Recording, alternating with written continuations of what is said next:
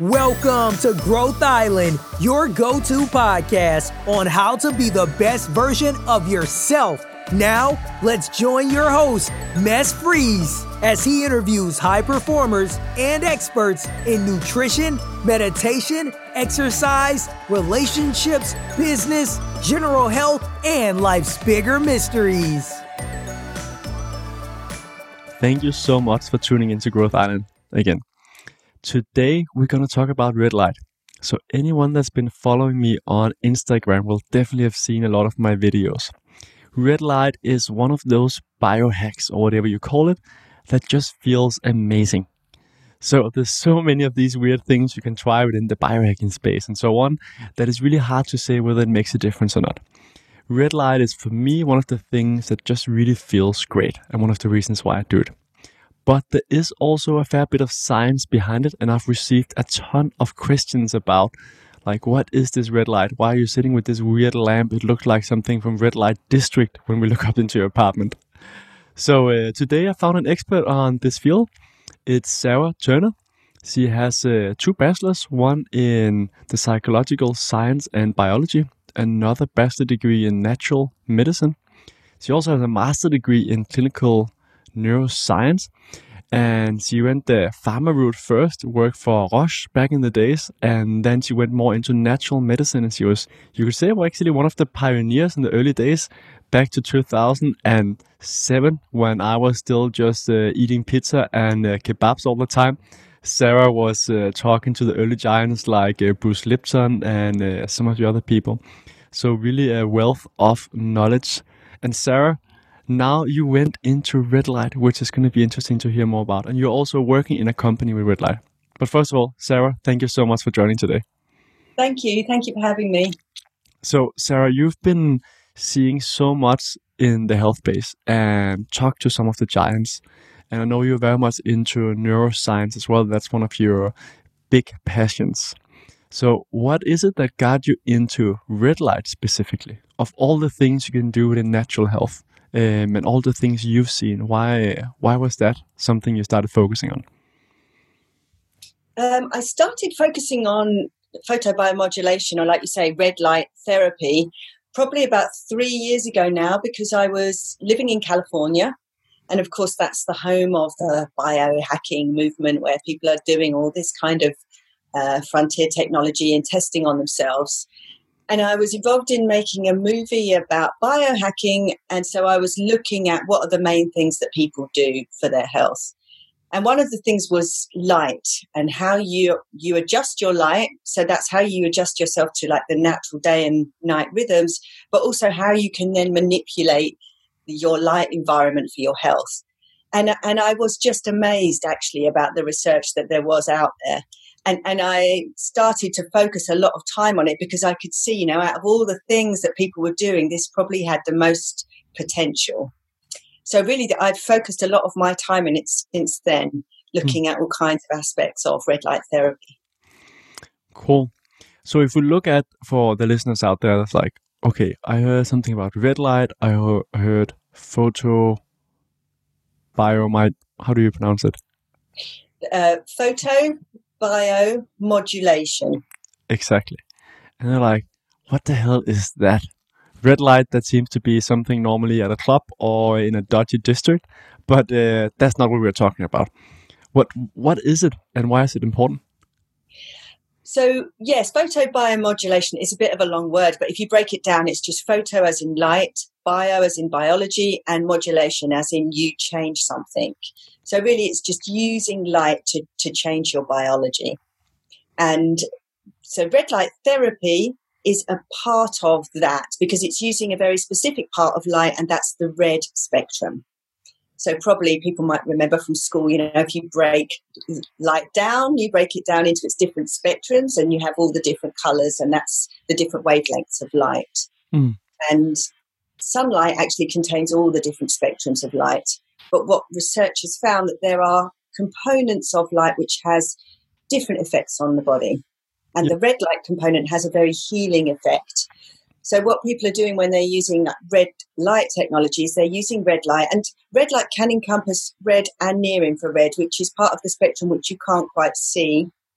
Uh, it's still in the red spectrum, but there's um, a visible part and there's um, an invisible part of that spectrum.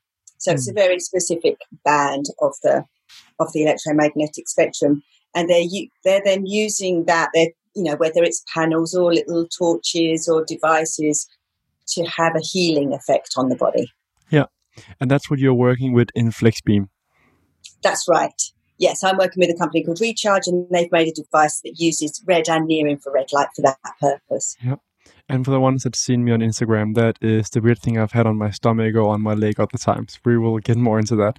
It's uh, again, it's one of the things for me at least. Like red light, I often use the big panel. It just feels really good. Um, yes. Which is many things like cold water doesn't feel as good. It does release something that feels good afterwards, but uh, uh, this red light at least is something that I really enjoy. So um, if we go a little bit more into like why is it that light is so important for us, and what do we know right now? I know it's still an area that we are trying to learn more about, but yet it is also an area that we have a lot of research on, and we know for farming as well that red light or different length of light has been used as well to optimize. So it's not something that just came out yesterday. It's just becoming no. aware, like the public are becoming more aware of it.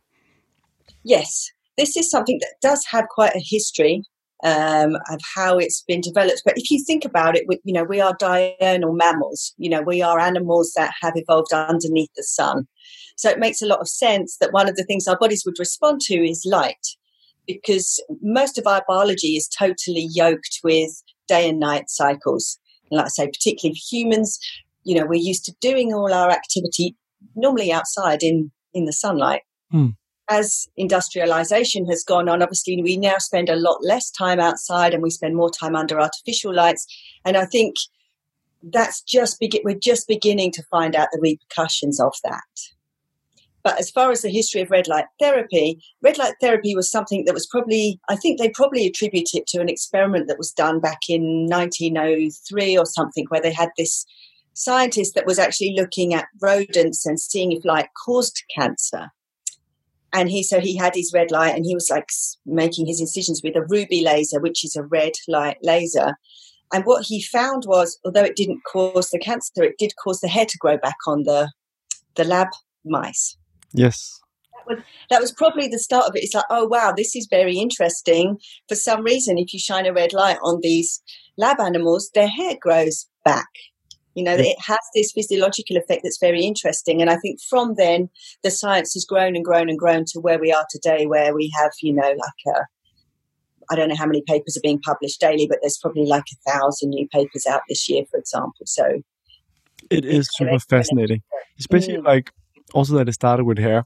So yes. I was surprised. I just I found out recently um, there's actually a fair bit of research on hair growth, regrowth of hair, and there's um, a few companies as well that's been um, FDA approved to say first they got approved to say that it didn't harm people.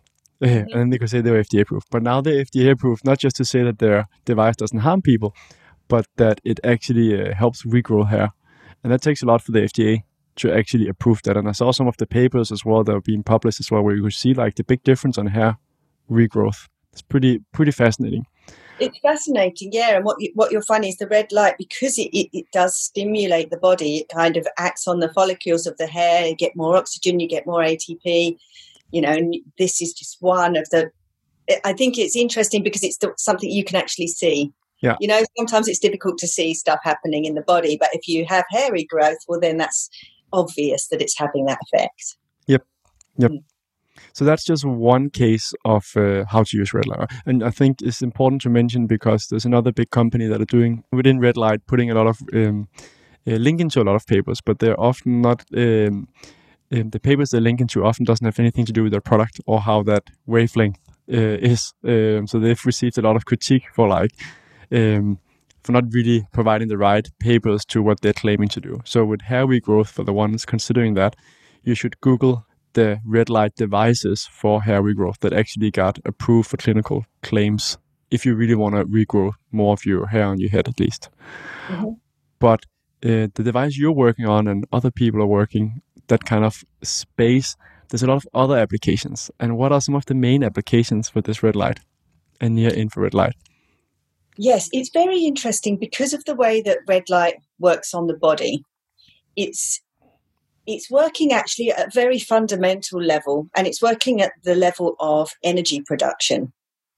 So what the red light is doing, it, it it's taken up by the body and it's one of the main receptors for red light is in the mitochondria, which is where you make energy in the body. So the body is then able to make more energy, but it's also able to signal different things to the body. Uh, and Sarah, if we just back up a bit, uh, mitochondria. So people that have been listening to a lot of biohacking and health will know about what that is. But yes. for people that never heard that before and I was like, my my my what? What, what? can can you say a few more words on that? That would be really helpful. Yeah, sure. Yeah, so the mitochondria are organelles within the cell. So they're they're components within the cells of the body and it's where your body makes energy basically. It's you know in school books they often say the powerhouse of the cell so it's where your body produces energy. Actually, mitochondria have more functions than that, but that's the main function. And it's really what, what we're talking about when we're talking about how red light has its effect. So it's a very small organelle. It used to probably be a, a bacteria that then got absorbed into a, a cell and, be, and enabled like multi-cell organisms to to to be really you know way way back in evolution but now we live with these, what, what were in effect bacteria, but they're now part of our bodies. And it's a symbiotic relationship in that, you know, we get energy. This is how we do it. And, and this is how we get energy from food. But we're also talking about how you get energy from light. So, so that's the mitochondria. And you're right, it's something that's now being talked about a lot more because these mitochondria are being found to have a massive impact in health. And in fact, there's now whole fields of study that are developing around this, looking at the role of mitochondria in our health. And probably it has a much bigger role than we, we first thought. Certainly from like when I did my studies a long time ago, you know, we, you know, all of that biology, I was taught we, we didn't really talk about mitochondria. Now it's a really big field of study, very important. Yep. It's it's so fascinating to yeah. to dig more into. But so I've seen red light being used for athletes for recovery. Um, yes. There's this gym in Denmark um, where you can go in in like this almost a chamber of uh, red light, and there's several of the big sports clubs as well that are using it now to get their uh, yeah the athletes to recover faster. So that's that's one of the things. Can you say a little bit about like why is it that it's effective there? Like what's happening? Why are why are the stars using it? Because they uh, they like especially the athletes they have a lot of scientists and uh, an expert sitting and advising them to recover the fastest. That's right. It's recovery. Um, it's also preconditioning training, and you know some people are using it during training as well. So there's three aspects actually of sports performance. Uh, and something like the device that you've been trialing, you know, that's something that you can actually wear during training too. Mm-hmm because the theory is the light is received by these mitochondria, these plate, these little organelles within your body that enable you to make energy, and they also enable greater uptake of oxygen. So th- this is exactly what you need when you're doing any kind of sports exertion. You know, you need to have more energy going to the body in the form of oxygen, and you need the body to be able to produce more ATP. That can then get dispersed around the body, and so it means that you can train harder, faster. You have greater endurance, after training, like you say, people are using it for their recovery because you want to then replenish the oxygen that you've depleted in the body. You also want the muscles to regenerate. You want the collagen, which is like a, a protein that you get around the muscles. You want that to regenerate. So it has that amazing an effect. And the reason it has all these different effects is because it's kind of targeting the root level of what's going on in the body, energy production. And that's why we can sort of, you know, people say, well, come on, hair growth, you know, you know, all these great big long lists. How can it do all of these things? Well, the reason it can do all these things is because it's targeting the fundamental energy production in the body, not so much different symptoms. But if your body has more energy, then it can use it for whatever it needs to do, whether that be, you know, helping heal a scar, helping with thyroid, brain health, hair growth, muscle recovery. All of hmm. these things are mainly due to um, energy depletion is why you have issues. So you give the body more energy, and then all of a sudden the body can do a lot more. Yeah, and I know it's also so. One thing is sports. Another thing is that it's exploding. I heard around all the beauty clinics for skin. Yes. Yes, yes, because collagen, which is the you know this protein that's that's that's mainly the structural element of the body, that is regenerated when you have the the red light um, therapy. And of course, if you have that, then you plump out your cheeks. You know, you have a better appearance. Which is great, actually. I'm all for this whole beauty thing because while you're being beautified, you're actually healing your body at the same time. Yes. So you know, I think it's super cool. You know, instead of having Botox or something where you're potentially injecting a toxin, but you you get the the look. This is something that you can do. Not only will it improve your appearance, but you're also doing your body good while you have the treatment. It's a mm. win-win. Yes. Yeah, that yeah. makes sense. Yeah. It's interesting how many technologies are often coming out in the sports world first and also in the beauty world.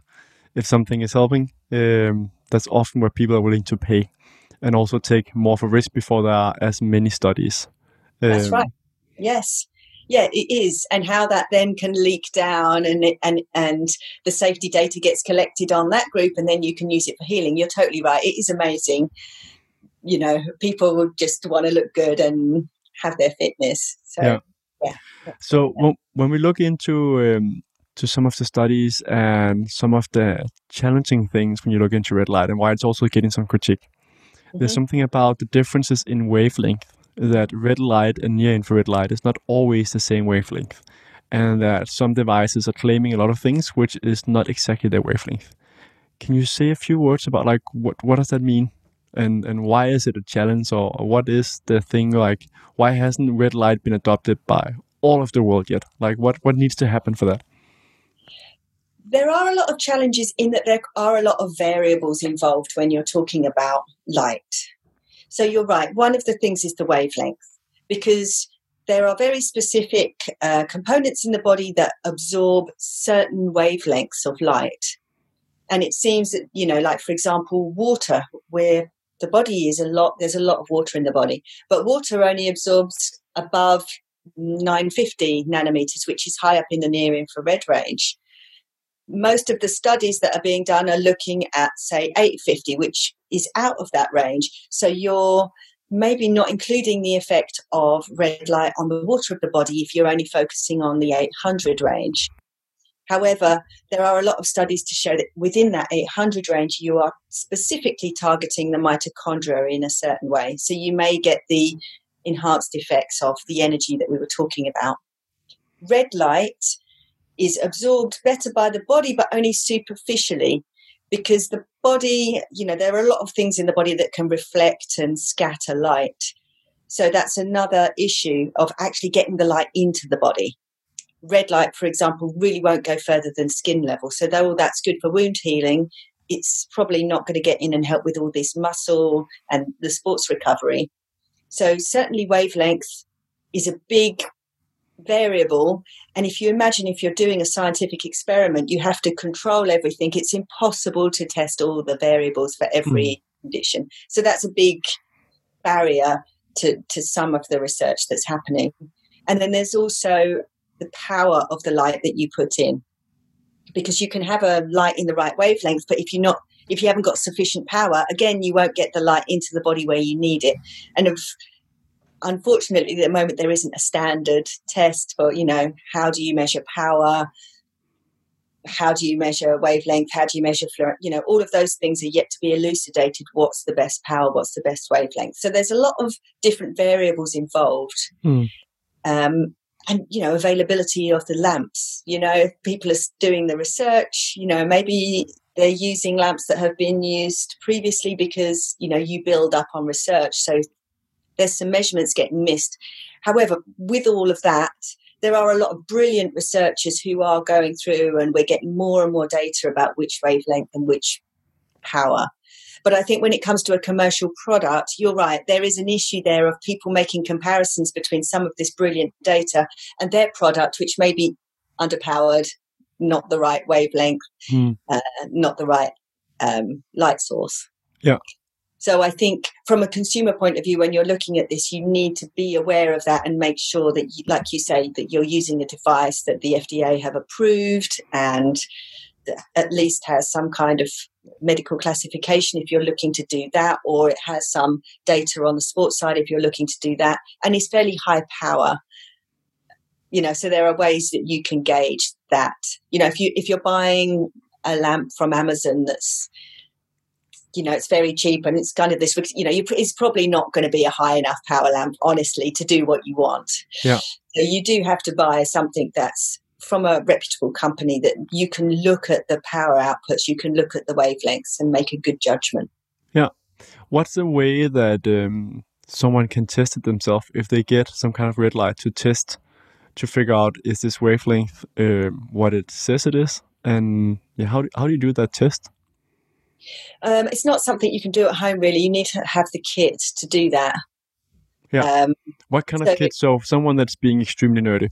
That's like someone okay. extremely nerdy. A calorimeter. I mean, you can get calorimeters. You can have um, integrating spheres. You know, there are different very very nerdy techniques you can use but usually those things are carried out at a laboratory but if you if you're buying a product that normally you know the company has to disclose what lamps they're using, and then if you go to the, you can then see okay where was that, what's their tolerance, how have they been tested. Okay. So I think from a nerdy point of view, it's just going back to the source. Yeah.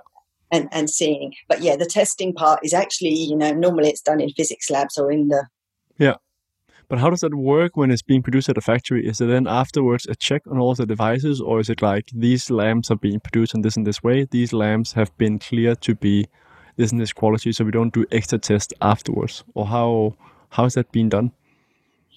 Um, usually the, the LEDs or the lasers have the, the suppliers of those have to supply certificates to show that they've all been tested and that they're all within a certain range. And I know you can also narrow that range. You know, some of the manufacturers will let you pick, okay, because there's a tolerance on these lights. You know, hmm. normally mm. it can go from 810 to 850, for example, but you can then get ones that are a tighter and tighter tolerance within those companies. Yeah. And then afterwards, the manufacturer of the device, once it's all put together, will usually measure that using the kit that they either have in their lab or you can, or they send it off to an independent lab that will do that testing. Then you get a certificate to say, yes, this Makes is sense. the output of those devices. Yeah. Makes a lot of sense. A question that I received a few times. Um, one in I have a, a close biohacking group, uh, Slack group, um, and also see it in the Danish biohacker group. Was that someone put up um, a panel that were make, made for I think it was pigs or something else, at least for uh, for farming, and they were like, "Why can't I just use this super cheap uh, device that is made for farming if it's like red light?" So the reason why that doesn't work is what we're going back to. Like it depends on the wavelength. It might be different the wavelength for a pig or a cow, or uh, or livestock, and it might also vary in regards to the the power and the quality of those light. Right? Yes, and you can get something called medical grade LEDs because some LEDs may emit um, gases or they may heavy metals if if they're just for industrial use, for example. Also, it depends on the um, non-native EMF emissions that you're getting too. That you can, that if you are very geeky like me, mm. you can walk around with an RF meter and test that yourself. Yes. I've just got one. It's from Cornet. It's a very simple one. It has a traffic light system, and you can.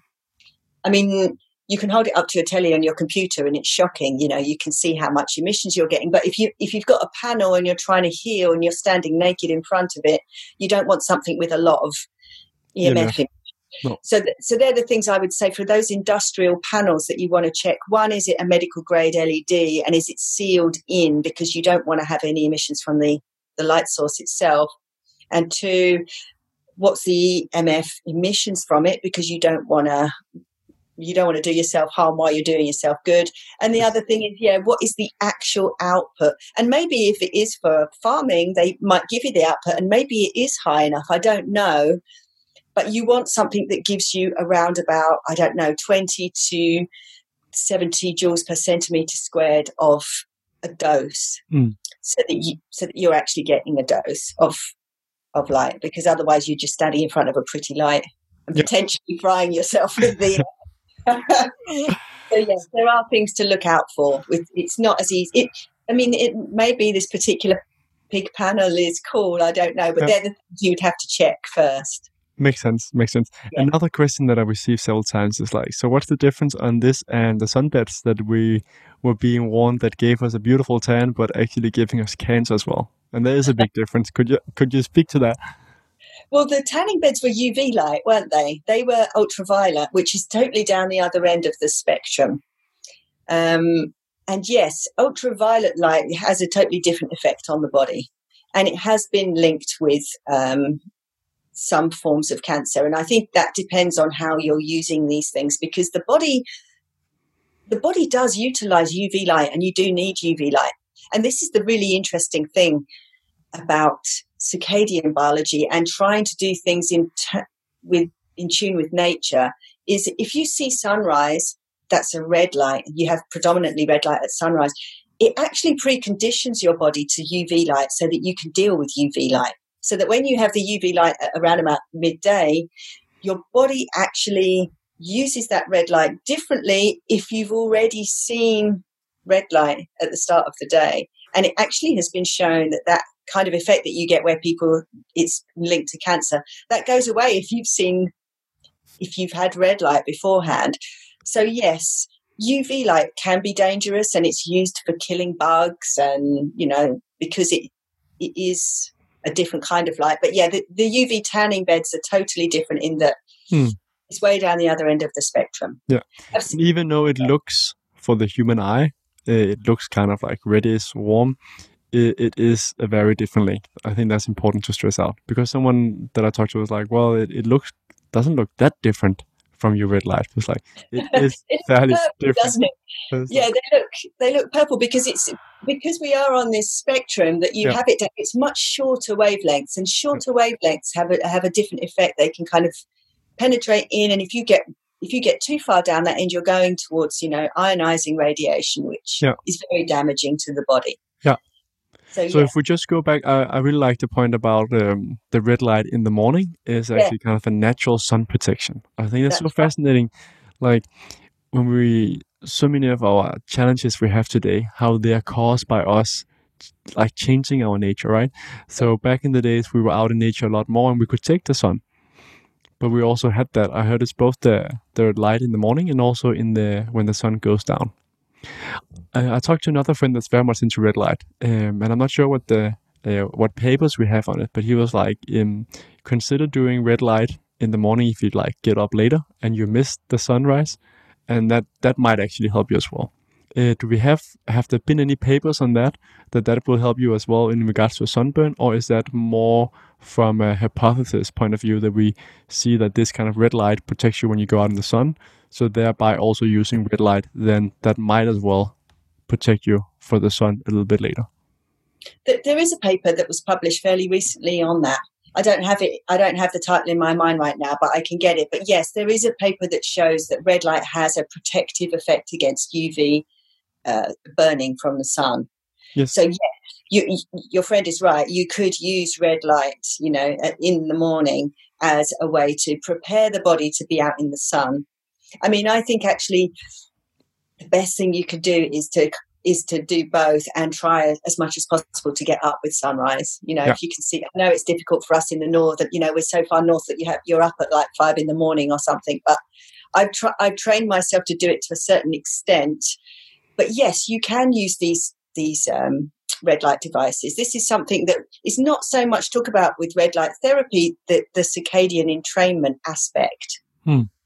Uh, but you need to not look at anything else before. So you can't like get up and look at your phone and then do the red light and get the same effect. You know, as soon as you've seen that blue light from the your phone, your body's already gone on to the next thing. So if you do it, you need to have you know totally black bedroom and then just see the red light or just see the sunlight. Then you have that entrainment, that preconditioning effect. Okay. Yeah, yeah, So no looking at your phone before. What about a normal lamp? Does that also kind of uh, reset the effect? Yes, normal lamps will have will have most of them have um, a blue component, so you don't really want to have that. You don't really want to look at that before you've looked at the red or looked at the sun.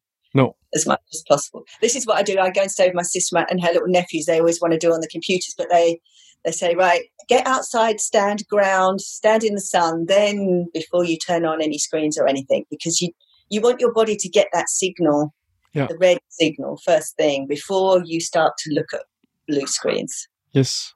Yeah. So does it um, totally um, neutralize if you do like the um, the blue light first, like a phone? Let's say you wake up your alarm, you look at your phone, and then go do the red light.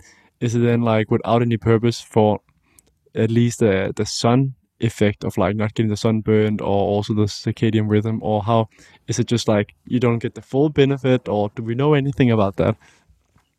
There has been some research done, and I don't know the exact extent, but certainly I think, you know, as soon as you see the blue light, you have already set off a cascade of reactions in your body. You know, you have a lot of your body is so yoked to the sun's natural rhythms that it's actually quite sensitive to, you know, to that small amount of blue Mm. light that you get. You know, you have pigmentation in, in your eye and it goes straight to that part of your brain that sets your body clock.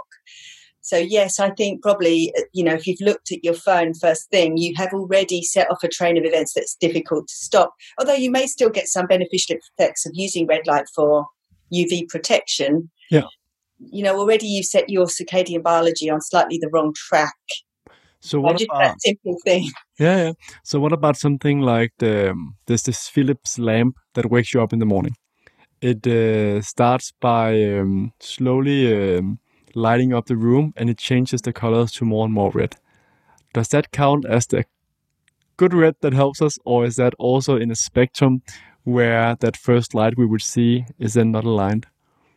I think probably those ones have they are designed to to do that to to not have blue in them. Yeah. First thing, so it wakes you up with that red, so that the first light you see, you don't have that blue part of the spectrum in it that, that does Yeah. that. So yeah, they're probably good those lamps, although not as good as obviously getting outside in sunrise. But they're yes, yeah, So you could- better than just switching your light on or looking at your Yeah. phone. Sure. So I have that as my alarm clock. So I can use that to look look at that and then go straight into my red light if it's raining, as it is often in Denmark, or I can go straight out into nature, or not that much Yeah, nature, but I mean, this is what I say to people: just stick your head out the window. You know, if it's raining, you know, the first light that you see should be the natural light if you Yeah. can. You know, uh, uh, this is what I, I mean. I'm here in England too, and I do try and get up with sunrise as much as possible. Although today it's totally grey, but I still do a little walk around the block at Yeah. sunrise because it's still very bright outside. And even if you just open your window and you, you know, you look at the sky as the first thing that you see, it's going to help your body to to set off on the right track. Yeah, I had an interview with Andy Mant as well, who uh, are designing blue blockers and super nerdy about light as well. And, and he said the same thing. He was like, really, first thing, first light, open your window, get out somehow, just look up into the sky, breathe a few times, and and that's part of ideally you go outside as well. But just you you need to start that way. All right. So there's a lot of science, a lot of people using this red light. So I think one of the next questions is like, how close is it to your body, and and how long do you use it, and so on. So the so the closer you are to the body, the, the more light you're going to get in the body. And actually, light falls off exponentially the further you are away from it. So that's why really it's best if you can have a red light device that goes flush to your skin. Hmm. Because the best thing is to have it in direct contact with your skin. And also, if you think about light, light always travels in a straight line. And so the angle of penetration into your body does have an effect on the amount of light you can absorb. So the best thing is if you can have a lamp that, that not only goes flush to your skin, but also contours to your body, because you want the light to kind of go in a straight line into your body. And of course, we're not straight lines, we're curved. We're, Hmm. so that's very important when you're thinking about choosing like panels or handheld lasers or like this recharge device. How is it going to, how is it actually the light penetrating your body? Hmm. So the best thing is to have it flush. If you've got a panel, the best, you know, you need to stand as close as you can to it and, and try and maintain the, the distance every time you do it. Yeah, like six inches. So like ten centimeters, is that all right? Or you're like actually not getting that much of a benefit. You're just looking into some beautiful light, depending on your taste. Uh, well, well, some of the lower powered panels, yeah, you're maybe not actually getting that much, and you probably may have to stand there for longer because it's Hmm. you know, the the less light you're getting, the longer you have to stand there. Yeah.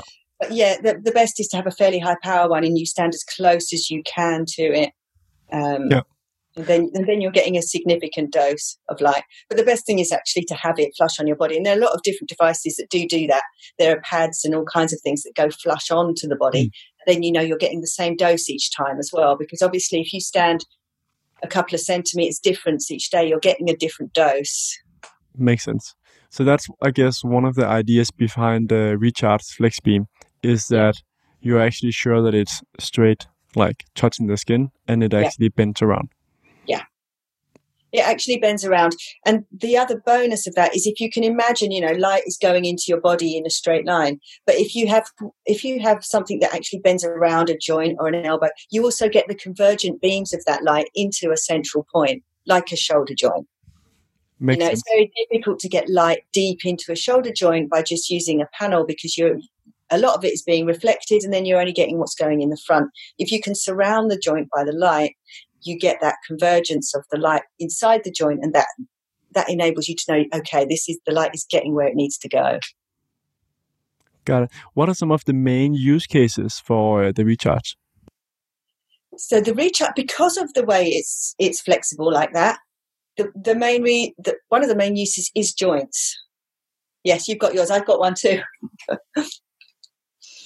so yes. Oh, now I can't hear you though, Mads. Now your sound's gone. Sorry, Oh, I just it. ran over to pick mine up as well, so we can actually show what it is. So uh, for the ones watching the video, or if you're just listening, you can go to YouTube as well. I will make sure there's some links as well, so you can actually just see it, so you don't have to find this exact exact timestamp. But it it is this. Can we try and describe it for people that are not listening? I think you should actually just go um, go to the website and see it. That's much better. What's the website, Sarah? The website is theflexbeam.com. Yeah. This device is called the FlexBeam, and it's it's it's three light modules that's on like a flexible strap that you can bend around so that you can have that each of the light modules can then contact a different place. So this is why one of the main advantages is if you have joint issues that you know the light is going to get into the joint. So that's one of them, like you were saying, you know, that's one of the main things that it's used for is uh, joint pain, uh, performance, uh, all of those things where you need healthier joints. Yeah.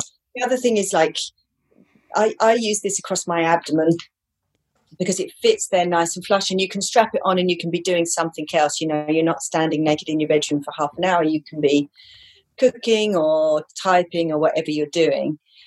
But I use it across there because I'm then targeting the vagus nerve, the gut microbiome. You know, there's a lot of connection between the gut and the brain, which is my main, uh, always what my biohacks are focused on um, brain health. Yeah. Um, Let's get to the brain health in uh, in a few minutes because uh, I have psoriasis, and you Yes. recommended as well that I used it uh, on my abdomen and then directly down on my leg where I have the problems. Can you can you say a few words about like uh, why that would be a good idea?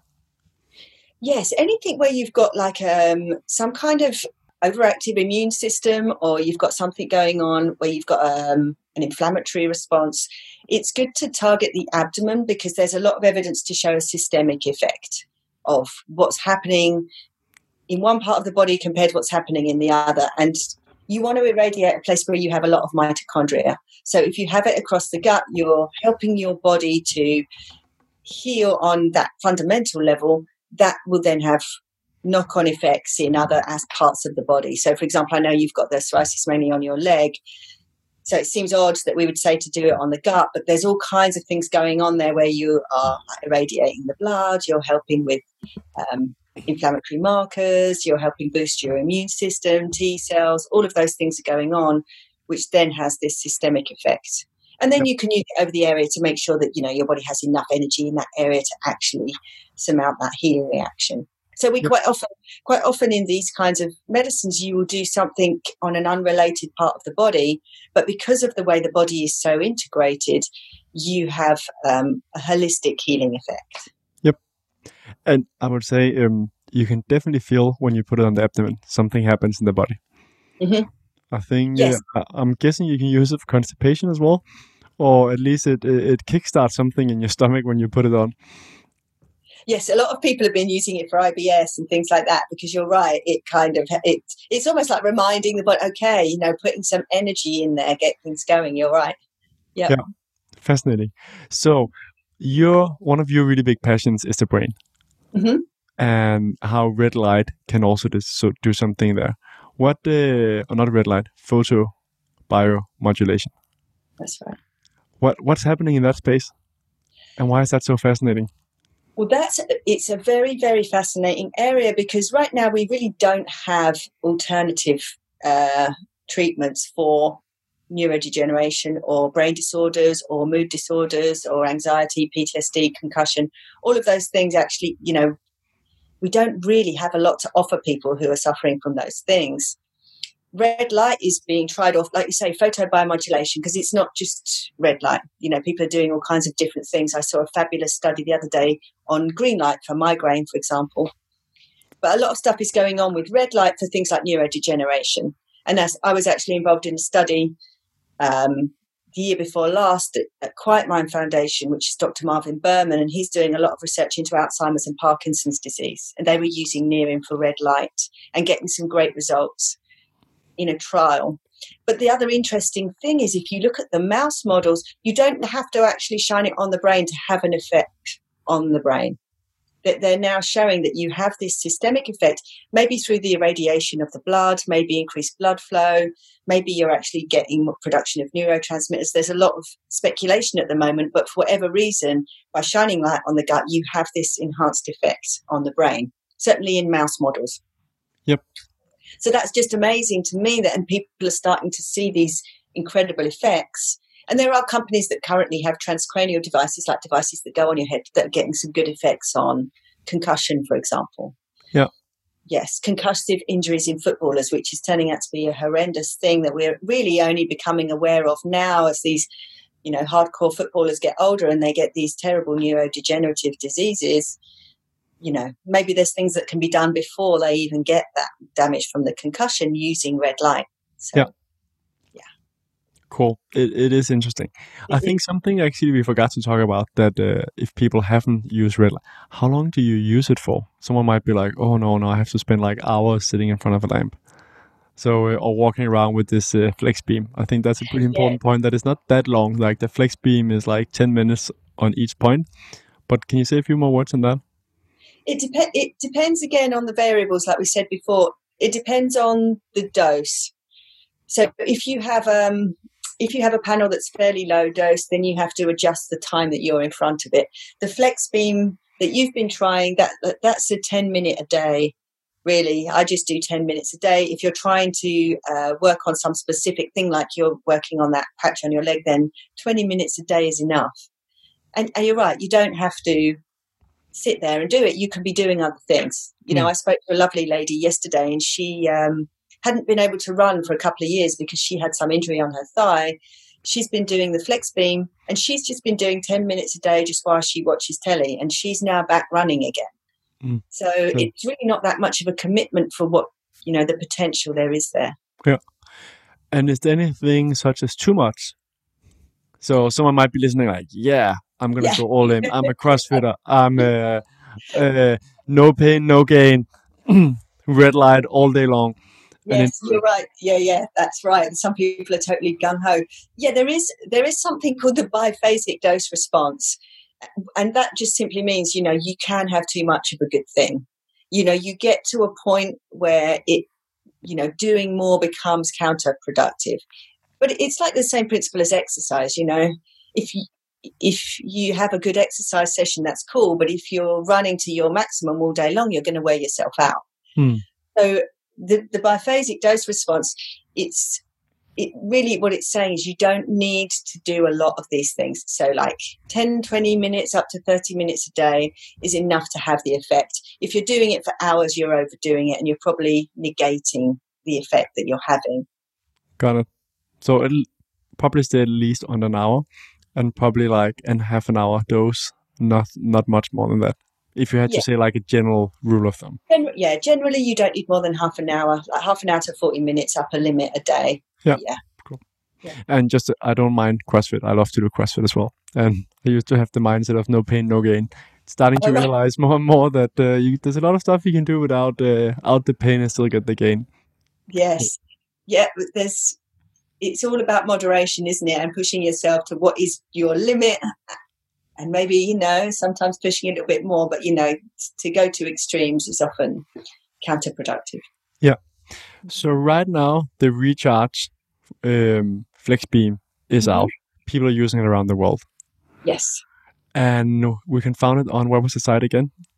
Theflexbeam.com. Yes. So what's next for Recharge? Any other products that we should uh, be waiting uh, with big anticipation on, or uh, should we just have fun with the Flex Beam to start with? Well, the FlexBeam is is a super cool product, and I think that there's a lot of scope that and a lot of fun we're going to have with that in like all different areas because we're going to start to do some research, like you say, in sports and then in healing, and you know, as we get the different medical approvals, there's a lot more you can do. In the pipeline, they're going to do a transcranial device. Um, Which is going to be super cool because, you know, as I've said, you know, I'm a very big fan of brain health. So that's probably going to be a device to look out for next year. Yeah. Of course, you know, there's a lot of very um, intelligent and interesting technical people at Recharge, and they've got all kinds of ideas for boots, and you know, because there is so much scope, Yeah. integrating it with other technologies because light isn't the only directed energy that, that you can use. You know, there's all kinds of information coming out about neurostimulation or uh, other kinds of sound. So I expect probably look out for something that kind of incorporates other, Hmm. other modalities soon. But yeah, certainly for now, I think the FlexBeam we've got a lot of work to do there with just Yeah. that one product. Yeah. Yeah. and getting that out to more people. Something I just realized that someone might ask as well is, and, and also the difference on um, this kind of light and then uh, infrared sauna. Yes. Yeah. There is a difference in that the wavelength of the saunas tends to be a lot uh, higher. And saunas, they're using heat energy because the body responds to heat as well as it responds to light, but it's a different response. So, so this kind of red light therapy used to be called cold laser therapy because it's it's it doesn't generate heat in the body, or certainly not very much. So the effect that you're getting is a photonic effect, which means it's a it's a light effect. When you're going in the saunas, it's a heat effect, and it does a very different thing in the body. It's also, I mean, I'm a big fan of saunas too, although we don't have so many here in England actually, but. No. We have hot. I go to my Bikram yoga. You know, hopefully that will be open again soon because I love the effect of heat on the body, but it's a, it is a different effect. If you if we're looking at the specifications, like it's normally like above 3000 nanometer red light which is you know way way higher than you will find in any of these devices Yeah. so it is a very different effect and now people are starting to combine them you know i've i've had calls from people asking how do i put red lights well in my sauna that will you know give that effect too so hmm. it, it's an interesting combo but it is a very different effect of, Yeah. of heat and light Makes sense. So, Sarah, another thing, what are some of your habits apart from using uh, red light? So, you've been in the health space for so long, and you've seen so many fads come and go. What what has been working for you throughout the years, or what's working for you right now? Well, right now, I've kind of gone very low tech right Yes. now because I was in California and I was doing all the crazy things. You know, I was on these Vasper machines, I was doing compression, I was doing the whole thing. Right now, I'm kind of, for a short time, I find myself back in the UK. So I do the sun, I get up with sunrise, which means I'm up early and I'm walking around and grounding. I do the red light therapy. I'm experimenting with various things like I'm drinking methylene blue Yeah. now, uh, which is works in conjunction with red light therapy. It has like a similar effect. It has some crazy effects. You have like bright blue wee and all kinds of things, which is a bit disconcerting. But that's one thing that I'm doing. I also do the. I watch the. But you're drinking it. I drink methylene blue. Yeah. Yeah, okay. yeah, I do that. Yeah. And I do cold sea swimming. So I'm Yeah. trying to do with the Wim Hof breathing because I did the Wim Hof. I was lucky enough to go and see him in uh, Amsterdam and do the Wim Hof breathing. So, I, and I'm monitoring my. This is a Vegas watch. So after I've done each of these things, I'm recording my vagal tone because I'm trying to kind of get into that as a way of measuring where I'm at with these different hacks. But yeah, yeah so at the moment I'm very low tech. Sunrise, yes. sea swimming, uh, early nights, you know, not so terribly exciting, but just to try and maintain while I'm sort of in this in yeah. this phase. Mm-hmm. Fascinating. So I found as well. Uh, I'm I'm starting to see more and more people that are very deep into biohacking or health optimization and so on are super interested in all these devices and technical things. But when I ask them what's most important for them, they're always talking about macro. So it's like getting proper sleep, it's uh, exercise, getting some kind of movement, um, seeing friends, getting outside in nature, grounding, uh, mm-hmm. getting sun, doing breathing, and so on. Uh, cold water. That's is is is interesting to see. So from the outside, a lot of people that look into biohacking might think that it's just all about tech. But often, when you talk to the people that are also talking about tech, it's very much about nature, and it's just like red light, getting more of when we're living in an unnatural world, how to how to mimic more of the natural parts if if we don't have the possibility of doing that uh, in a normal day. Yes, I think so. I think that there is almost like two kinds of biohacking. There is the kind of the more techie side, and then there is people. You know, that is exactly right. How do you try to make your day more in harmony with nature, but you know, but you're still able to function in this world that we're in? And yes, you're right. A lot of people they're doing much more low tech biohacks, which are very simple. You know, yeah, you're right. Sarah, where can people find out more about you? You can find me through through Recharge on the FlexBeam page. Um, I have my own Instagram, but like I say, I because I am a bit low tech, I try and spend as least time as I can on the screen. Actually, so I don't have a huge uh, online presence for that reason. It's that I don't want to keep it up because I am trying to limit my screen time. When I'm not on the screen time, I'm out like doing painting or doing other things. But I have got Instagram. You can find me on Instagram. Yep. Uh, Rebel Scientist is my handle on there, I think. yes. Perfect. And Recharge, what's the best place to uh, to follow that company? So Recharge, they they have um, a good Facebook page, uh, which is the FlexBeam, and on, and also on the FlexBeam.com we have a brilliant um, blog writer. Yeah. So some of these things that we've been talking about, that there will be articles on there that kind of take people through things like what's the difference between a sauna and a and yeah. a red light. That that will be all on the Recharge page. So yeah, people should check that out because there's yeah. some cool information. And there's an Instagram page as well. Oh. There's an Instagram page, yes. I'll make sure to link to all of it in the show notes. Thank you. So it's yeah. easy to find. Something else I'm really curious, Sarah, I still have you, even though time is running out. Who do you get inspired by? Like, who do you go to for knowledge? Well, I follow Jack Kruse. Have you heard of him? Yes. He's a neurosurgeon from uh, the States. And I filmed him when I was making this movie, and also I've been on a few uh, retreats and workshops. And actually, he has some, I think, some of the best information that's out there. So I do, I'm on his webinars and Patreon blogs. So that's one of the people that I always follow. Um, historically, I I loved Mae-Wan Ho. She was a she was someone who who looked at water, but she had this very lovely way of looking and writing about things. Her stuff is quite technical, but once you get into it, you know, she had she called she called the body like quantum jazz. She was very much into how you integrate quantum physics into biology, but she had this very poetic way of talking about things. So I still have a lot of her books and I refer to those still, even though she, unfortunately she's passed away. So they're my two main sources and then, of course, I follow Boomer Anderson and um, Martin Kremer, you know, all of these people who are in this scene and I do it, putting good content out. I, I keep up with all the biohacking. The guys in Finland put mm. out some brilliant stuff, the Teemu and Olli. I had Olli on as well. I did not pronounce his name that well, but uh, at least the first name I pronounced properly. We had a good session on deep sleep. He's a uh, fantastic guy.